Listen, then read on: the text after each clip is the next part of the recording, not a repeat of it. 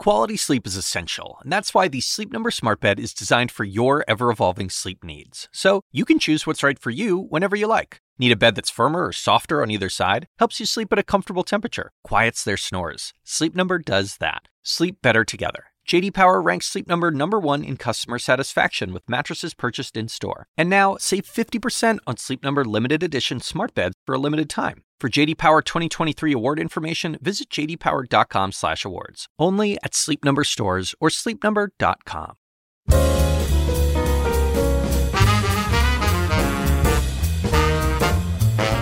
And now, from the University of Chicago Institute of Politics and CNN, The Axe Files, with your host, David Axelrod. Alex Castellanos has been a major figure in the Republican Party uh, for decades as a, an ad maker, a strategist, a commentator. And in this past election, he ran a super PAC uh, on behalf of Donald Trump. Uh, I sat down with Alex the other day to talk about his candidate, now the president elect, and the future.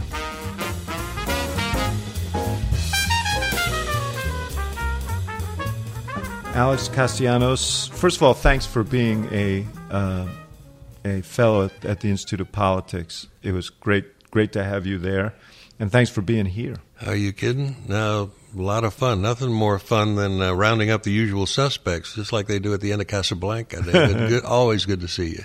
Um, I want to talk to you. There's plenty to talk about about what's going on now, but I'm really interested in uh, in your story um, and uh, how you how you got to this point and where you started. So, and that's Cuba. Cuba came here. Um, we came here in 1961, January of 61. Uh, my mom and dad brought me and my uh, little sister here. And we had 11 bucks a suitcase. And uh, how'd you come over? Uh, Pan Am. Mm-hmm. we You're uh, still you were allowed to. Actually, they were looking for my father.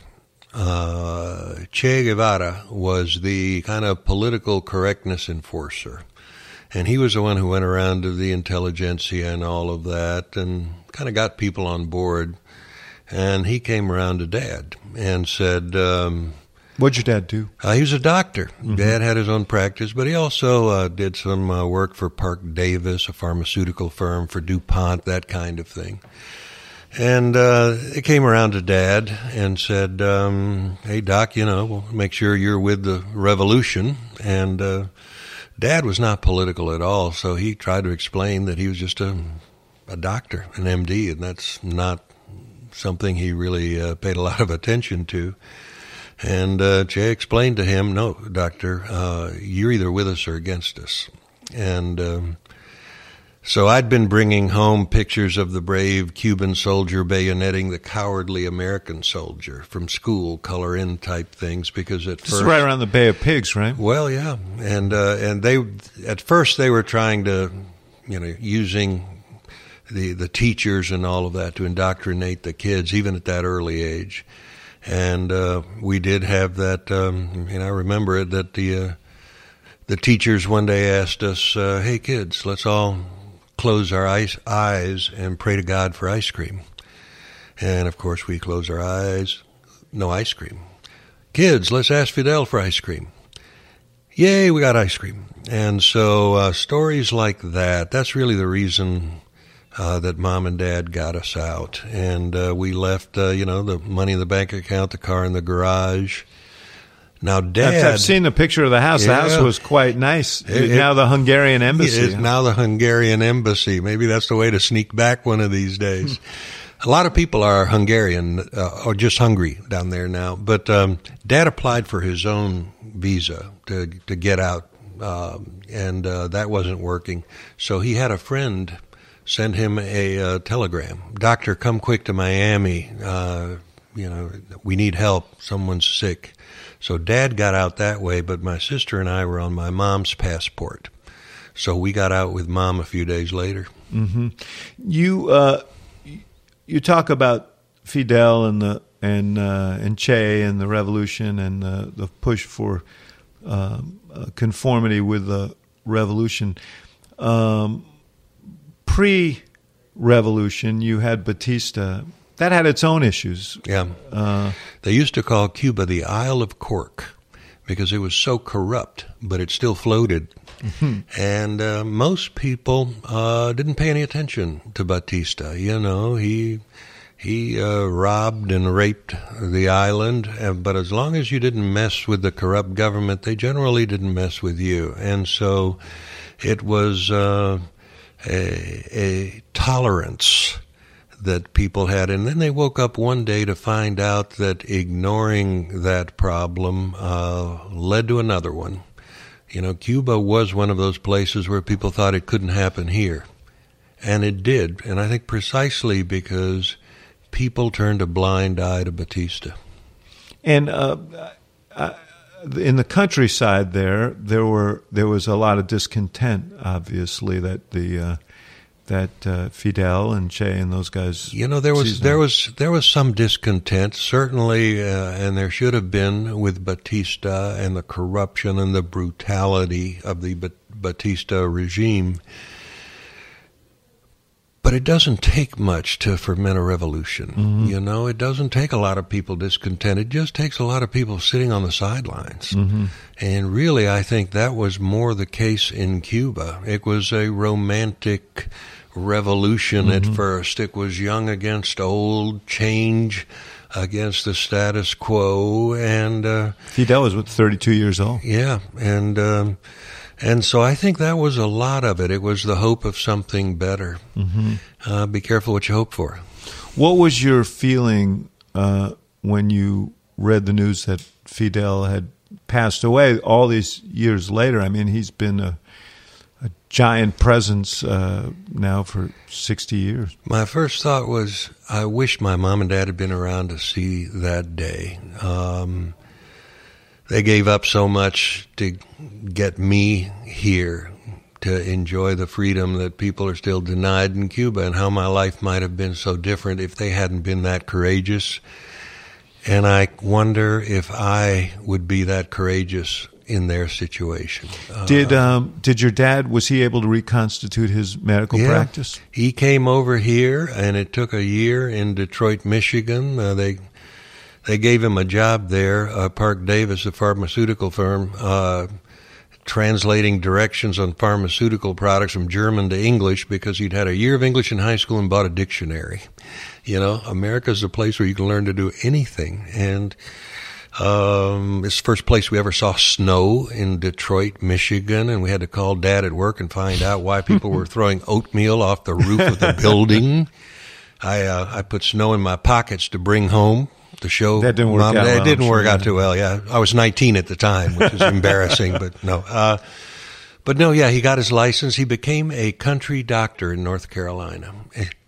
Everything from minor surgeries to delivering babies to you name it, and uh, that's uh, but dad, when dad came over here, he burned his bridges. He, uh, unlike a lot of people who stayed in Miami and said, we'll be back one day, he said, folks, we're Americans now. Mm-hmm. And uh, I think that made and a lot were of difference. Were you. Spanish speaking in the home?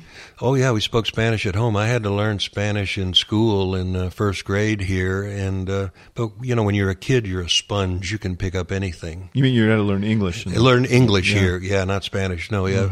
Mm-hmm. Um, but we always spoke Spanish at home, and uh, my folks always told me that it went the other way. I learned to speak Spanish with a southern accent because we grew up in North Carolina. Uh-huh.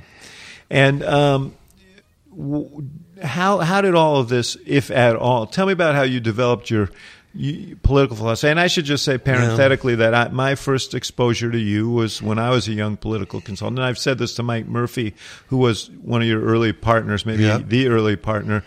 And you guys were sort of the what the firebrand young Turks, uh, conservative uh, Turks. That that was my first exposure to you guys. But what happened between the time that you were in North Carolina and coming along to that point that got you into politics? Well, I was um, I was at Chapel Hill in uh, North Carolina at the university there, where the sky is always Carolina blue, and uh, I was headed for medical school. I was going to be a doctor like my dad. And I thought uh, a philosophy and English major headed for medical school. So you can see some tension there already. I geez, after after 30 years, I'll be a doctor. I'll have, uh, you know, the wife, two kids, station wagon, golf on Wednesdays. What a boring life. I got to do something else. So uh, I dropped out of school. I dropped out of Carolina with a semester as to many go. political cons- As- a lot of political consulting stories started that way. Yeah, yeah, a little wandering away from the established route. And uh, some friends sent me over to the Reagan campaign in 1976 in North Carolina. And they said, You know, you're kind of a conservative guy. Uh, that's the way you think. Go talk to these people. Had you thought a lot about politics before? I had never thought about politics, hadn't done anything political. And uh, I expected, okay, politics, what's that? I'll go. And I expected to see George Washington and guys in powdered wigs sitting around, and instead it was, uh, uh, you know, Tom Ellis, Carter Wrenn, a bunch of uh, kind of the beginnings of the conservative movement in North Carolina. And it's it's interesting. I showed up on a Wednesday ready to stuff some envelopes, and they said, "Hey, you've got a job in the youth campaign. We're going to pay you 500 bucks a month. Show up to work on Monday." I said, "Well, I have to think about that now." It's and they called me back Thursday, told me I'd been promoted. I was now a field man in the regular campaign, making 750. I said, "Jesus, politics stuff is great. Uh, you get promoted before you go to work." So that's how I got started in it. But the the Reagan campaign turned out to be the Helms organization in North Carolina. That turned out to be the Congressional Club, kind of one of the first political conglomerates that kept the resources in a corporate and, and a hub so that it could be transferred to other campaigns. We invented direct mail in those days. I started out, the first company I ever started was Jefferson Marketing because you could send out paper and people would send back money. it was like water into wine. You, uh, yeah, I wanted to ask you about that. You, you obviously you started off sort of as a uh, w- without any particular skills in this, uh, and how did that happen to me? How did you make the transition from being the guy who got promoted twice before he knew what he was doing to a guy who was producing the message message oriented material? The bar must have been pretty low. Um, I helped start each of the departments in what uh, turned out to be, after the Reagan campaign, the Helms campaign, Jesse Helms, U.S. Senate. Start each of the departments and then move on, and finally ended up trying to help raise money. And we started, we didn't know that direct mail had already been invented, so we invented it ourselves again and uh, just started writing direct mail copy. And boy, direct mail will teach you how to sell. You know, uh, dear turnip, send blood. And uh, writing copy is good training for just about anything. And after that campaign, Were you a writer? Did you by nature? I mean, was that something I was that you a enjoyed reader. doing? Uh-huh. I was a reader Well, more than a, that's writer. predicate Yeah. to being a good writer, I think. And no, just the scariest thing in the world today to me is still a blank piece of paper, a blank screen. It's Yeah. the thing I love the most, value the most, find the hardest to do. But there's nothing better than a day when you've written something that is you, you Yeah, writing is is always fun when you've done when you're done writing. when you're you were done with it. Yeah, after after you've cut open the vein and bled on the paper, it's it's a it's I think you have that. In, uh, we we all have that in common. Anybody who writes. But then then our pollster in that race was a guy named Arthur Finkelstein. Yeah, sure, a legend. Mad genius, mad Mm-hmm. genius. And I spent a couple of years as the sorcerer's apprentice doing survey work all around the country. And when you're doing survey research, hey, here's, So you a- work for Arthur. I work for Arthur, yeah. Mm-hmm. I followed him around the country, giving survey reports, writing surveys, no statistical background, but you learn. Mm-hmm. And then you find out, okay, here's the story we need to tell. Here's here's the hi- biggest and highest truth that we can find. And well, here, let me help you with that speech. Uh, Well, here's the kind of TV spot we ought to do. Uh, how about uh, the press release? And the next thing you know, you're making the TV spot, and that's how I got into the media end of things. You know, you use the word story. It's a story. It's a it's a word I use a lot. Yeah. Um, and it, it's always the case that the campaign that wins tends to have the more uh, the, the the more compelling, or impactful, or incisive, or discernible uh, story. It's the journey of our life, isn't it? That's how we that's how we live our lives and, give our lives meaning in a story. That's what we look for uh, in others, especially someone to lead us. Um, yeah, it's it's only being a media consultant in politics is a is a vocation that is thousands and thousands of years old. Only the campfires are electronic now, right? We sit around them and tell our stories, but it's nothing new. But you know, it's a funny thing because we have this modern now. We have all these modern accoutrements of politics, analytics uh, that allow us to target finely, and um, improperly used, they can really be destructive because you end up telling, you end up with a lot of trees and no forest. The easiest thing, the easiest way to lose a campaign is to deconstruct it. Uh, the hardest thing to do is to find one big unifying, elevating purpose. Uh, and creating a great story. I remember uh, Mark Penn wrote that book a few years ago about uh, you know, there are no Americans. there are hundreds micro, of Amer- uh, micro something, something, micro trends, micro trends, yeah. and and I thought this is awful.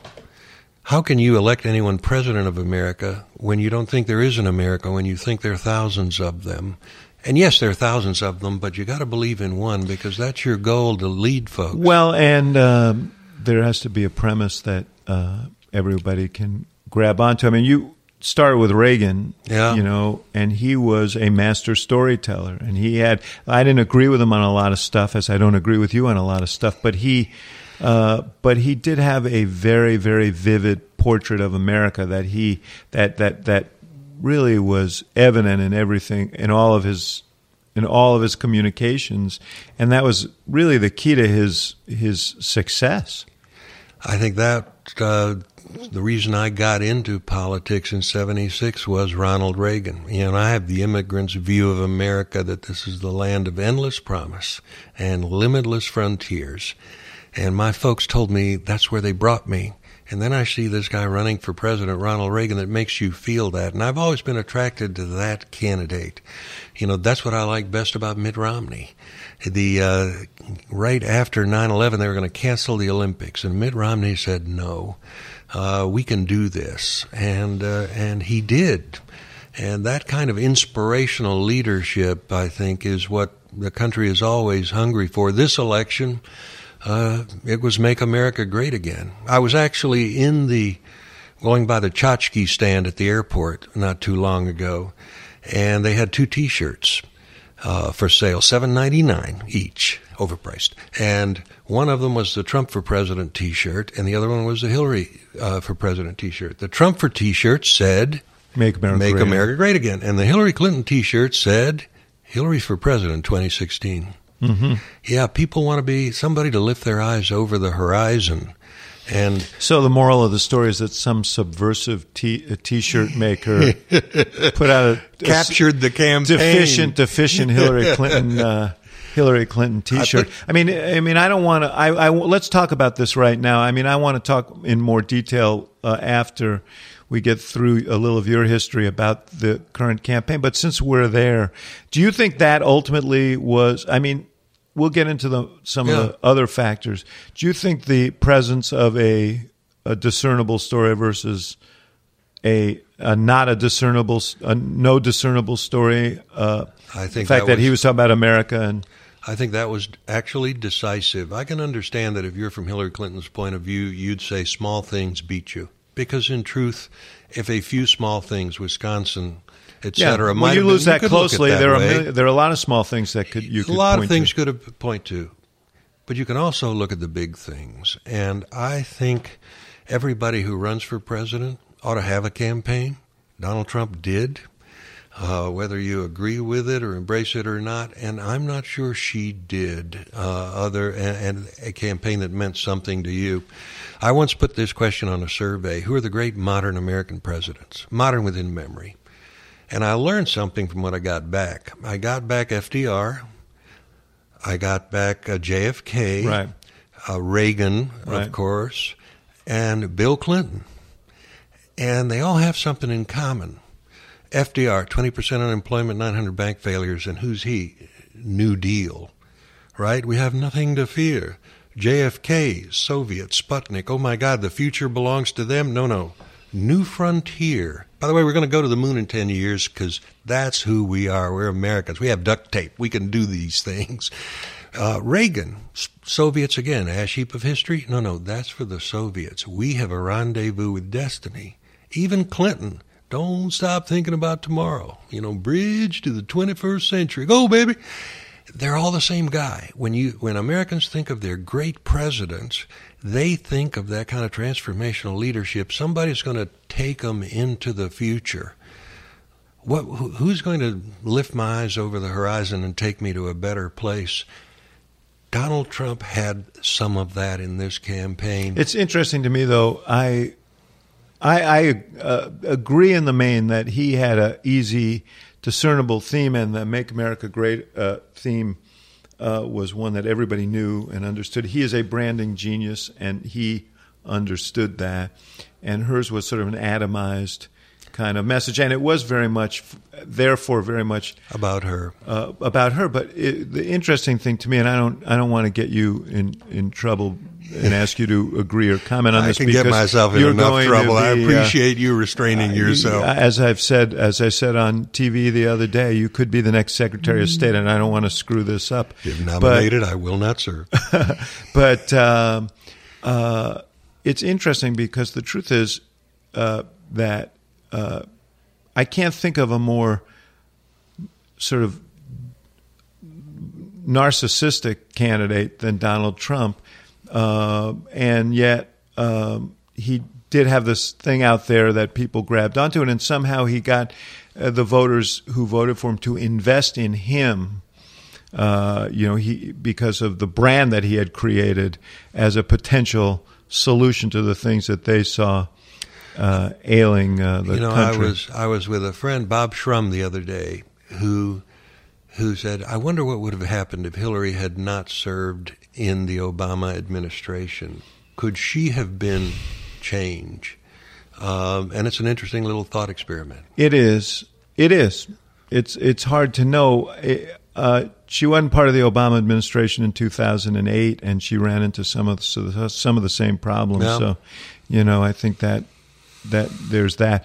Because I know that you are a committed capitalist, and you'll appreciate that I have to take a small break for a word from our sponsor, and we'll be right back with Alex Castellanos. Let's return just to your story. Uh, so, at some point, having tasted different aspects of messaging in campaigns, uh, uh, d- direct mail, uh, polling, and, and, and qualitative research, advising campaigns on strategy and message, you decided to become an ad maker. The storyteller, yeah.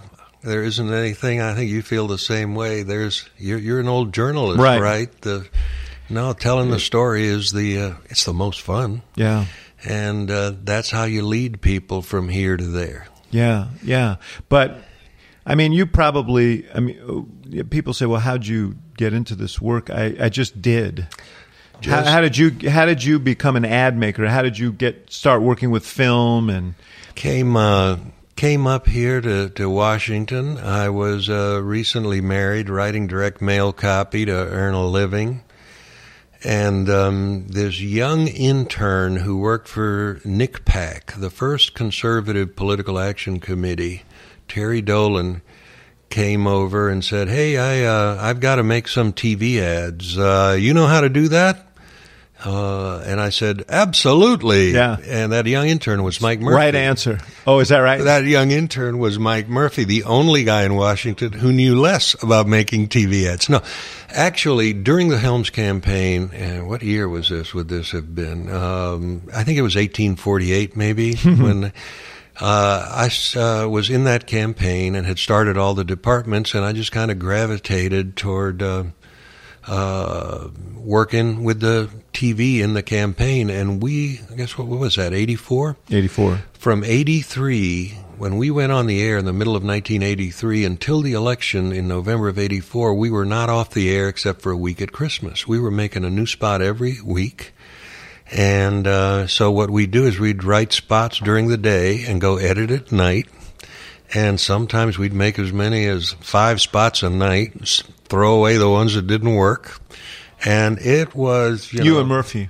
No, this, This was before years- you. This was This was before you. I got up here. I see. And so I had uh, it. It wasn't quite like Bill Gates having access to the, you know, uh, uh, a coding machine, a card machine at uh, at the university. But I had this playpen in that campaign, where I got to make any spots I wanted to, and it was. Um, you know, I learned by doing. There was a fellow there named Earl Ash who was a TV producer and director and we just teamed up and uh, we made i think 150 spots over that year Yeah. and after that you know a lot of red underlines and bold letters and circles around the words with the red underlines and the bold letters remember that, yeah. heavy-handed stuff in, in those With a voiceover to match, I'm sure. with a well, you, you needed that job i mean Hmm. it was uh, scary stuff but we learned a lot uh, Yeah, well, I think uh, you know I've never been trained for a job that I've done, which a lot of people would not find surprising Yeah. as- a journalist or as a political strategist. So a lot of these things are just require you to dive in and uh, and learn and learn job. learn by doing. Was which was the race? Was this eighty four or ninety with the famous? Crumpling up of the notice. That you, was you, you needed because you mentioned that you yeah, needed that the was a different race. That was the uh, six Ha- years Gantt. later. That was Harvey Gantt six years later. So Big race. Harvey Gantt, African American, sort of Yeah. iconic figure, mayor of Charlotte versus Helms. I was- became a very racially charged race. Yeah, I was up here in D.C. I wasn't with uh, the Helms guys uh, at that point. I was. So you guys didn't do that race. Well, at the very end of the race, Helms was about nine points down with a couple of weeks to go, and uh, Tom Ellis, Carter Wrenn came up to D.C., brought the polling data, said, "You know, we're kind of in a hole. What do we do?" And uh, I sat down with him, wrote that spot that night. We shot it. The Spot we were talking about. The spot, yeah, you needed that. Describe- job. describe the well, spot. It's a it's a fellow, uh, you know, typical North Carolina voter, white guy in a flannel shirt, sitting at a desk, uh, and he's receiving a notice that he didn't get a job, and all you see is his hands and crumpling up that letter, and with it his future. And the copy, if I recall, is you know you um, uh, you you needed that job. But it went to someone else uh, because of a racial quota. Is that really fair? Harvey Gantt says it is, etc. And um, uh, but the spot that I tried to make with this with that was that, and it didn't occur to me. I'm a Cuban guy. It didn't occur to me that this was. I mean, we we had the conservative base. I was trying to make a spot for swing voters, nine points down at the tail end of a race that uh, you know to me it was a message that Martin Luther King and uh, would have been comfortable with that no one should get a job or be denied a job because of the color of their skin. I'm just which guessing, I but I'm still not sure Martin Luther King, King would agree would- with you. would- but- well, but I would. Mm-hmm. That uh, no one should get a job or be denied a job because of the color of their skin. And But you uh, understand I what the understand pushback was, completely. that this Uh, was but that's language. Something I still believe today. I don't know if I would have the courage today, being young and foolish in those days, to make that spot. Um, was Dick Morris in the mix? There? no, well, you know what? I think everybody was in the mix at that. uh, Visiting here and there, he might have been in the mix. Talk about hands. There were a lot of hands on that on that particular knife. Yeah, yeah, yeah. I remember when Dick Morris, um, years ago, in one of his Republican periods, uh, I was telling him the Mm-hmm. Before guy he went to work, uh, back to work for Bill back Clinton. to work. I remember when uh, Dick, uh, I said, "Look, the guy I'm worried about running for president is this governor of Arkansas, because he's the most Kennedy-esque, future-oriented guy out there in that field." And Mara says, "Oh, don't worry about him. I've." I've got some stories on him. I've uh, he's running around the track with a bomb strapped to his back, and I have the detonator. That was Dick Morris. So that's why I don't uh, appear on TV with him or um, do anything else. People kind of tend to think you're like the people you hang around with. So that's not somebody I want yeah, to be. he kind of he cut off the bomb and the, put away the detonator and jumped on the back himself. Yes, and, he did. And, and, and Bill Clinton took him a long way. You know, that's one thing we have a both of us. I think we have a lot of friends in politics, and and on the other side, Yeah. there are a lot of folks I disagree with, but I respect how much uh, they love their country and fight for what they believe in. You can't say that about everyone in politics. Right. And I think the perception is that that's more the case than it is. Yeah. Uh, I think that's true. I, you know, you you go around this town, and there are a bunch of good and decent people who um, who find this the noblest thing they could possibly do, and the noblest meaning they can give their lives lives. And I think that's. I hope that's still true. Yeah. Well, you know, I'm uh, I'm not an immigrant myself, but I'm the son of uh, really a refugee, as as your father was, uh, and uh, so I'm uh, you know I'm very very grateful to this country for taking him in. I want to talk to you about that uh, a little bit more uh, in a minute. So you and Murphy did very very well. You guys became the hot young. For Murphy, by the way, is on the board of the IOP, you know, so he's a big friend of the IOP. Mike Murphy to the Irish, talk is a dance. Never had more fun working with anybody than uh, than Mike. He is so talented and so bright. We were we were partners for a for a short run, and we had to decide whether we would remain friends or business partners because uh, he's so bright. It's obviously somebody who needed to go chart uh, you know chart their own course and. Uh, but we still we still uh, catch up. Just saw him out in California, actually.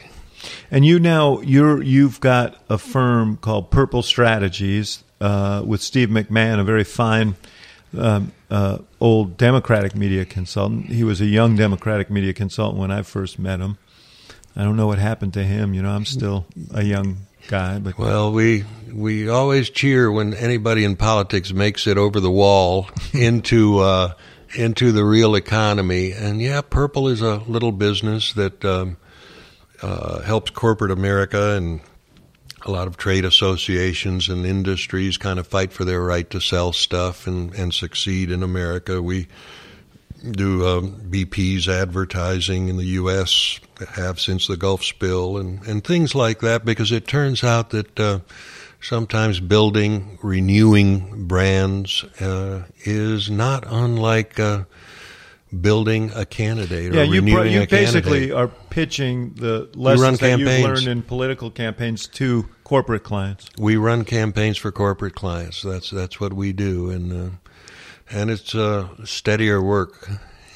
Well, one thing I should I should cover is that uh, you you you worked at least for part of 2008, I guess, with Mitt Romney. Is that right? I did. Uh, tell me about that experience and what your uh, sense of him was. Um, I love Mitt uh, Romney. Uh, he's um, he is an unusually bright and capable human being. I love Ann Romney more. If she ever primaried him, I'd go with her. Uh, but they're great folks, and you know, as I was saying, he is my idea of what uh, an inspirational leader ought to be. Mitt at his best. And I think sometimes in the campaign, uh, you know, he lost that. He uh, he ran a campaign against you guys, Barack Obama, based not on where he would lead the country, uh, but that uh, why Barack Obama was a bad choice. And I think uh, wasn't the supposition that when we began that campaign in 2011 Yeah. uh, was sort of the nadir of the you know there had been the big fight over debt ceiling reduction or or the or whether we were going to not reduction but whether we were going to uh, whether we were going to raise the debt ceiling or breach it. Uh, and there was a general sense of unhappiness. The recovery hadn't taken hold uh, fully. And uh, and so I think when he announced uh, unemployment was at 10%, and the assumption was that if you just uh, got the nomination, that you could win the election. and don't make any mistakes. And uh, boy, that uh, turned out not to be the case. Yeah. You know, you still got to give people uh, a little vision. And to me, it was kind of criminal that a candidate with that much, I think, inspirational ability didn't use it at all. I, um, you know, I have a lot of friends over there, and I, I always, you know, it's the great thing about politics, like mo- most things in life, is that hindsight is twenty twenty. But um, you know, he had he has uh, some real strengths that go to you know family, faith. Uh, This is a guy you who know. stood beside the bed of you know a lot of a lot of people on their in their last days. A lot of kids who uh, you know with with awful uh, awful circumstances. Who has helped people privately, not just with his money, but with his time and his effort and his work. His story never and he really never got told. and he never let because it was anybody know connected. about that. You know, the way I read it was it was connected to his faith. They thought his faith was maybe because he was a Mormon, a liability in the campaign. He had uh, strengths uh, in business, but because of some of the uh, some of the decisions that were made in terms of rationalizing businesses uh, that caused people to lose their jobs, they didn't talk about where he caused people to gain jobs. He was a moderate and successful, you know, Yeah. successful governor of Massachusetts, but uh, that the, to get through the primary, that was a considered liability, particularly because he supported a health care program that, in many ways, was a predicate for what President Obama did. And so he was walled off from a lot of his own biography. First time he ran, when the race that that I did with him, it took us three months to get him to allow us to make a commercial about how he helped someone. A business partner at Bain, Right. Uh, Had lost had a lost child his daughter. missing. Yeah, and uh, Mr. Gay, I think, was his name. And uh, Mitt shut down the business, took everyone to uh, New York, New York, right. the entire office, Right. and set up. they finally did tell that they- story in 2012, though late in the campaign. Yeah, we actually were able to tell in 2008. Larry McCarthy uh, recycled that one for uh, for Mitt because it's one of the few things Mitt would let anybody say, and and Mitt explained Mm-hmm. One thing it. about running for president is you got to be able to go sort of open kimono. you know, you Open get whoever you are, you better be prepared to uh, be able. the law of the car keys. If you're going to give somebody the car keys to take you somewhere, to lead the country, what do you want to know? Where they promise to take you. Yes, you have to have a plan and a vision, but they also want to know who you are. Can they trust you to take them there? Otherwise, the promises are hollow.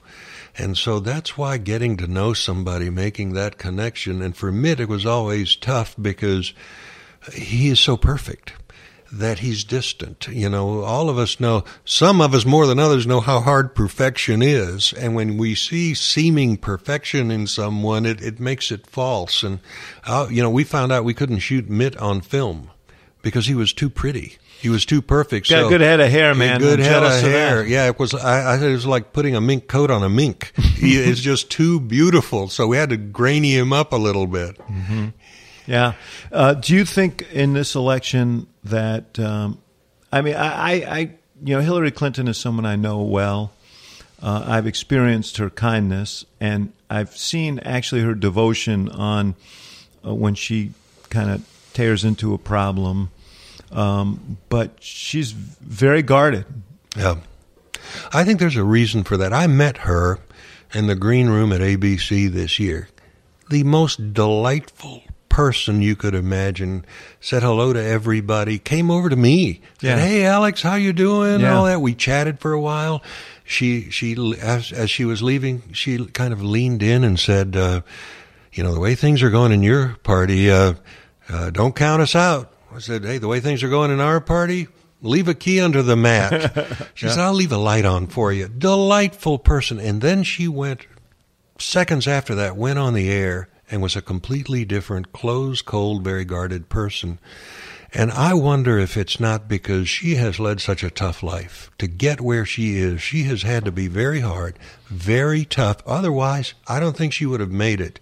And she, I think, is maybe she's put up that shell in self defense, but it also walls her off from a lot of people and makes it very hard to trust everyone with anything.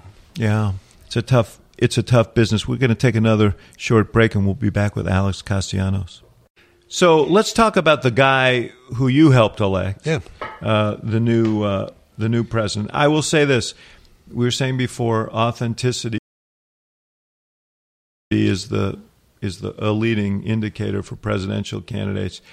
Uh, I don't know exactly how to describe it, but it there's some. He certainly uh, he certainly nobody said, "Gee, I don't think he's speaking his mind." Yeah, he he conveyed that.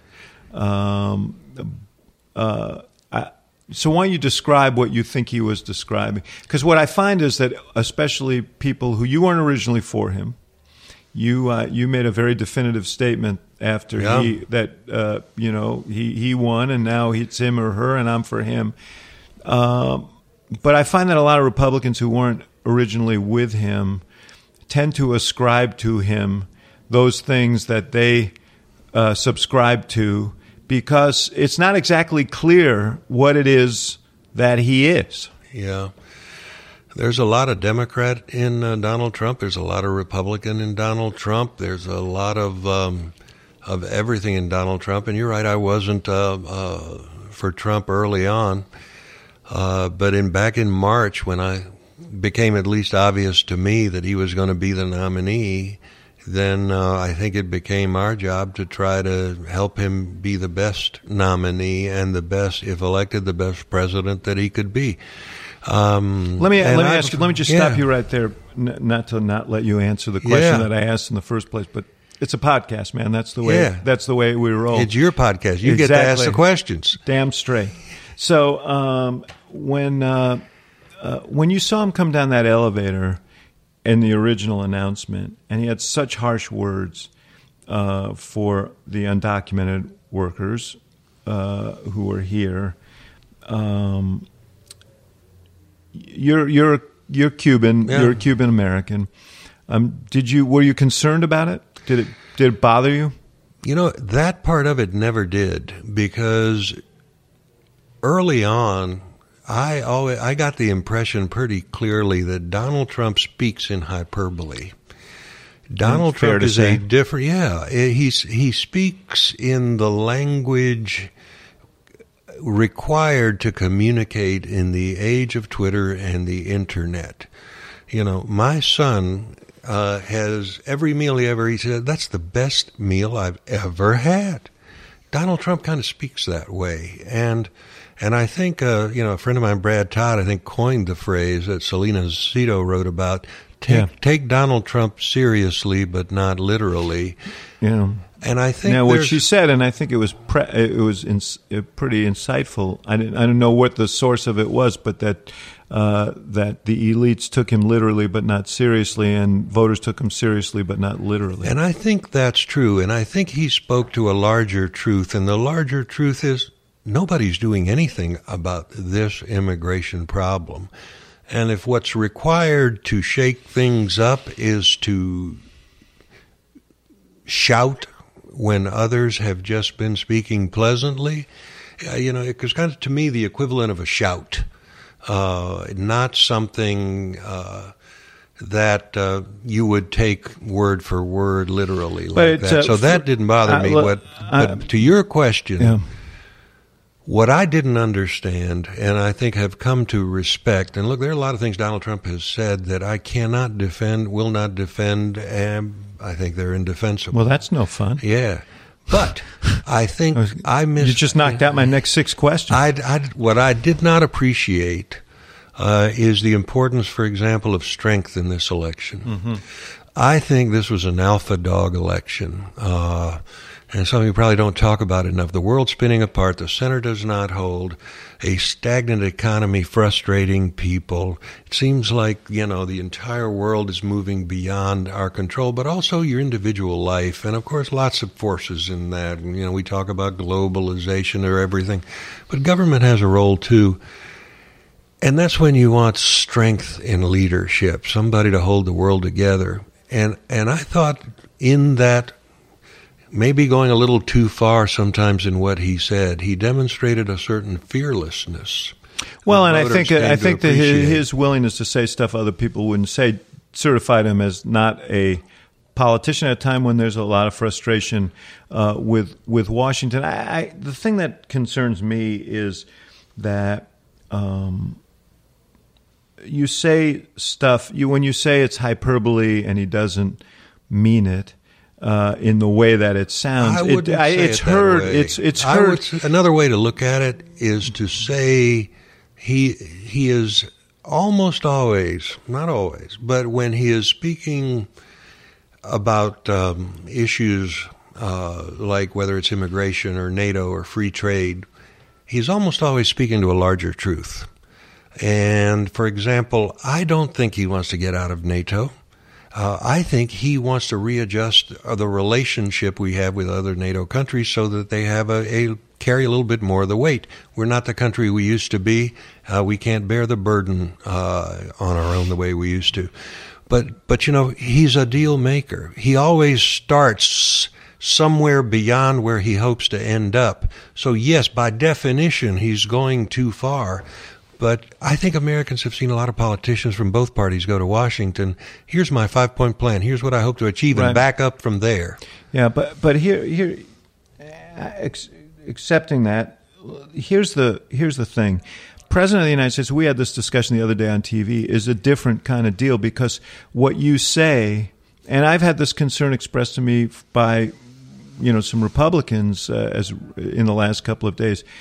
What you say has, it doesn't even matter what you do. Things you say can send uh, markets tumbling and armies marching and. Uh, And I think, David, you're right. That's what you say can change And- everything, but that is not as an excuse never to say anything. Yeah, that um, is, and and by the way, there are times that in that situation you want to be thoughtful and you want to plan things out, but you don't always want to do that. There are times that you want whoever's sitting across the table from you to respect your unpredictability as well. Yeah, if And if, if in right- fact you plan things, even if that is your intent, but in, in you know, I think it's dangerous as president, and on issues like immigration, uh, on issues when when you suggest that, and I, I don't want to get into a debate. I'm just, but when when you say millions of illegal votes were tallied, or that folks in Philly are going to steal the election. Uh, there are these are this goes back to the the the commercial that you said you wouldn't know if you had the courage to run. Now, I mean, they do. People hear them with different ears, and we are a really diverse country. And there's a responsibility when you're president, as he said in his election night speech, to be the president of the whole country. And so, I guess the question is, can he make that adaptation? I never thought that the first Republican to go into the inner city and say, I want black America to vote for me would be Donald Trump. The same Donald Trump who said that, uh, you know, rapists and murders are coming in over the border, and I'm sure there's some good people too. Um, I don't think Donald Trump has a racist bone in his body. I don't. Th- I think he's a business guy. He's a New York guy. He grew up on construction sites with people of all walks of life. Uh, Did get into a little trouble on on his housing discrimination thing back in the seventies. maybe in a time in a time where that whole industry and the economics of it led a lot of other people that way too. But I don't think that's who he is. Uh, I, I, I actually can come so- together with you on this. I got in trouble for this because I said I didn't think he was a racist. I thought he was an opportunist who used race. Uh, and, and and you know that may be a less charitable interpretation of think what you said. I think one of the things you're going to that I hope you see in Donald Trump is I think you're going to see some Nixon goes to China on some uh, issues where Republicans. it looks like frankly, maybe Nixon goes to Taiwan. Nixon goes to Taiwan now. Yeah, Nixon. But I think you'll see Nixon go to Detroit, and I think you'll see Trump go into the inner city, and I think you'll see Trump try to be a president. Uh, that you know we've got a, so much of black america now trapped in these islands of poverty and despair and all that has been offered is more the same Yeah. and i think you're going to i, I think one of the things that I, I like about steve bannon from what i've seen so far is that he no sees, one yet has uh, on I- this podcast has made the case for Steve for Bannon. Steve so Bannon, this here. could be a first, is that he's the first guy I've seen who envisions a coalition of everybody left behind, not just white working class Joe Budweiser, but if you're black in America and you don't have a uh, uh, and you don't have a job and you don't have a life uh, uh, with with a, a family and and or you don't have you know maybe the same opportunities that others have. I mean, uh, the black middle class. Somebody was telling me the other day that from 40% of the black middle class being employed in manufacturing in 1975, we're now down to 10%. Right. And well, been but, left behind. But that, Hispanics, but the, I think but the, Bannon but sees that coalition. We'll see it, not in the pages of Breitbart, though. Well, hey, I've written direct mail. I know what you got to do to raise direct mail dollars, and I guess to run a website, that's kind of a its own thing. I think how you govern. I, I'm well, I think that that's the test, and the test is: are things done that actually change things? I am. I would I would be supportive of anything that changes institutional poverty in this country, black and white, and attack some of these persistent uh, problems. And if that happens, I'd be the first to say, uh, "Great." But on this issue that you raise about manufacturing, you know, I do think that we we have to acknowledge that it's not just about com- companies going overseas. You you are a great proponent of the future. You I, have seen your presentation when you hold up the cell phone and yeah. talk about everything's new.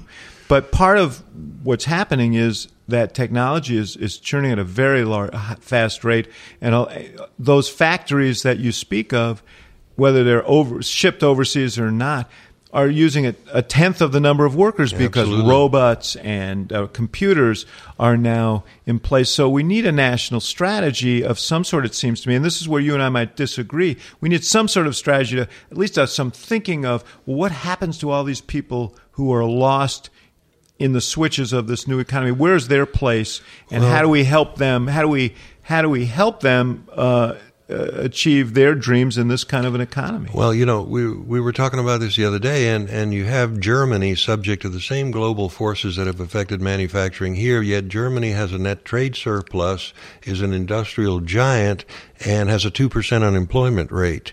Uh, so what's different here? And I think one of the things that's different there's, there's here, quite a bit of national influence a, over the economy there. Is uh, quite a bit. Uh, granted, but also here, the national influence that we have has trapped a lot of this economy in amber. The head of Carrier, the CEO of Carrier the other day said he would trade every benefit he got in this deal for less regulatory pressure. And the way the way I would characterize it is we've closed up our economy with the best of intentions one layer, you know, it's almost like sedimentary layers in the Grand Canyon. One layer at a time, we have helped this economy. Washington has so much that it's closed it up.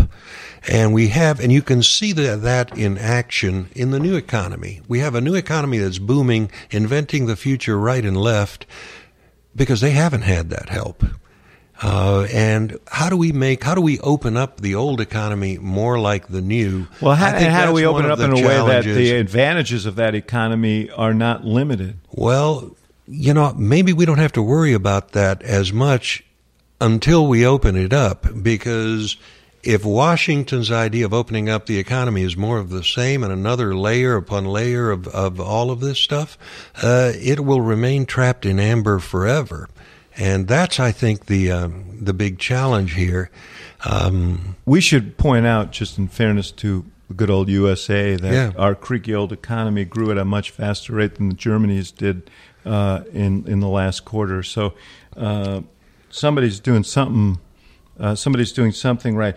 You said on uh, the night. Let's the, let's have a head nod to the president here. Let's go ahead and do it. He's an Axelrod client, right? I'm for that. Not, well, not, no longer a client, just to someone I admire.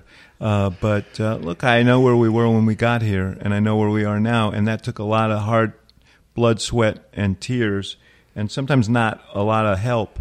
Uh, so, and and we we're in a much better place, and frankly, in a much better place than uh, any country in Europe. Uh, but here's the here's my last question for you on this. because um, I know what you believe, and I mean I've heard I, you and I've been talking yeah. about this for years, um, and you talk about um, uh, about uh, what does the next Republican Party look like, and you go through this, and you talk about the economy, and you say let's grow it bottom up, not uh, the old way, top down from Washington. And yet here comes Donald Trump, who's negotiating with a company and saying, if you don't ship these jobs overseas, we in Washington will see to it that you, through your state government, get $7 million in benefits, and we will not take your defense contracts away. Now, there are probably Democrats who would say, "Yeah, I'm for that." I, I think uh, you know Bernie Sanders was critical of it because of the because of the emoluments that went along uh, with the deal. But what could be more top down than the president calling companies one by one and and basically threatening and and and and, and bribing them into keeping jobs here? That can't be the image of the economy that you anticipated. I think in many ways Donald Trump is a corporatist. He's a CEO, not in, in many ways unlike Mitt Romney. And you've elected candidates, uh, David. You've elected business guys uh, to governorships, and you know you've seen that mo. Hey, they can run it better. Uh, that doesn't mean they want to make it smaller, alter it, or change it. And Donald Trump said that when he ran. You know, he doesn't really have a problem with big government. He just thinks losers and morons are running it. I have a little different view of the Republican Party and what I believe. You know, I do believe that's that, what I'm getting at. That political, you know, political and artificial top-down solutions uh, can't keep up with a dynamic and changing world. I believe in more open, bottom-up, organic solutions. I believe in more government. I just don't think it's old factory like government from Washington. I believe we have other tools in our toolbox to, with which to govern ourselves, and we ought to open the, our culture, society, and politics up to all that. I do think Donald Trump. So I think Donald Trump has a lot of Democrat in him, Republican in him, which I think, by the way, may help him become an effective president here. But I'd say that um, uh, he's my hope for Donald Trump is that he's the right man at the right moment, that he's the turnaround CEO who gets in here, cleans up the books. We got a $20 trillion debt, fires some people that need to be fired, which he's had experience doing, and, and uh, stops TV. our competitor it's all on TV, right? Every, all of us. It's on Twitter. All our lives are everywhere yeah, now. Yeah. He has experience communicating to people, uh, and he cleans up the books and, and, maybe stops our competitors from kicking sand in our face and gets the business back so it's running again. But yes, do we still need a Republican Party that is larger than any one man, one administration? Of course we do. And by the way, our Republican Party was in such shit shape that an outsider who'd never been part of it came in and mowed down 16 of our best and brightest. That's how hollow we were and how little value we provided. Mm-hmm. So we still haven't fixed that problem. Right. Yeah, I well for sure. Both parties have challenges that they have to uh, address right now, um, and you know, I, I, I, I hope that this works out. I, I honestly do. I mean, I, I, I don't agree with. I mean, there's some things that Donald Trump is proposing that I find deeply uh, troubling, but I also uh, believe that not some things, many things, but I also believe that uh, we have one president at a time, and if there are places where he's going to do things that will uh, improve uh, our economy in ways that benefit the largest number of people, I would, you know, I would be the first to to say good because we can't wait for every four years. You know. Yeah, yeah. So, this this but, uh, I think that's right. And if um, I think he's, I think a lot of people are concerned that at the disruption that he may bring would be too large and would be a, perhaps frightening and uncertain. And my my concern is the opposite that this beast institutional we call government that yeah that the institutions of government are have so much mass and inertia there's so much poured cement that I think his challenge will be to be as transformational as the country needs. Mm. I think bringing My, enough change is going to be the problem ultimately. We've seen CEOs elected governor, David, and you know they're going to go in there and run it like a business. It is really nearly impossible to change the beast. My concern is is is i think you're right that that's a big danger and we're seeing some of that now. I think uh, that you can see institutional washington uh, on the particularly on the republican side sort of um, uh, making its move. Um, my concern is that well you call him a ceo and there's no doubt that he is. His his talents are in branding and largely branding himself. And um, I I don't know at the end of the day what is the core sort of governing philosophy. Your man Reagan, uh, you know, people sometimes compare Trump to Reagan. Uh, I talked to one of Reagan's old aides last night about this, who was very resentful of this, and I kind of agree with him. Which is, even though I disagree with Ronald Reagan, I knew I knew what he believed, and I also knew that he was prepared to govern because he had been a two-term governor of the largest state in the country, and uh, came to office with a seriousness about uh, governing. We don't know that about this guy. But I can encourage you, though. I can encourage you. One is when you start looking at some of the cabinet selections, there are there are people there with a very concrete philosophy, and probably this is. I just don't know if it's conservative. his. Well, in his appointments, maybe we're seeing how he would govern. And in the philosophy of those he's chosen, he's picked a very Reagan-esque cabinet so far. So I think that's encouraging. And when you look at the economic plans he's put on the table, they're very Republican and Reaganish. Uh, my big fear on his economic plan is not that he's supporting, you know, Republican tax cuts like Republicans always do. Which, by the way, will create bigger deficits when he. Unless, of course, you get a lot of growth and get back to We've 4% heard that. growth. We've heard that. We, I know the yeah, dynamics. But that's going. what we We've need. heard that before. Which is what we need. My concern is that right now the American economy is awash in cash, in money, and that's why corporate balance sheets are loaded, and we're mm-hmm. seeing Wall Street go the way it is. There's, there's not a lot of confidence to invest it. I don't think that just cutting taxes, though I'm for that, is going to provide the growth Republicans always expect. The pipes are frozen. When you're pouring gas in the car and the tank's already full, you're just going to overflow. The engine is frozen, and we've got to open up this economy uh, so that it can grow organically. Don't worry, brother. I think you're going to see. Hard, going I think that's see, going to be the I, I nearly think you're going to impossible see, part.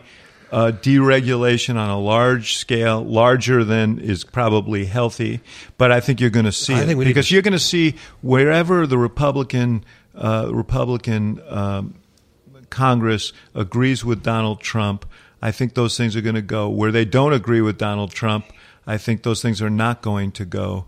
And I think Mike Pence is very deftly um, uh, orchestrating all of that. But we should we, we will come back and revisit this, and we'll get you out to Chicago to talk about it uh, some more. Alex Castellanos, always good to be with you. What a treat to see you, my friend. Take Thank care. you. Thank you for listening to the Axe Files, part of the CNN Podcast Network. For more episodes of the Axe Files, visit cnn.com/podcast and subscribe on iTunes, Stitcher, or your favorite app. And for more programming from the University of Chicago Institute of Politics, visit politics.uchicago.edu.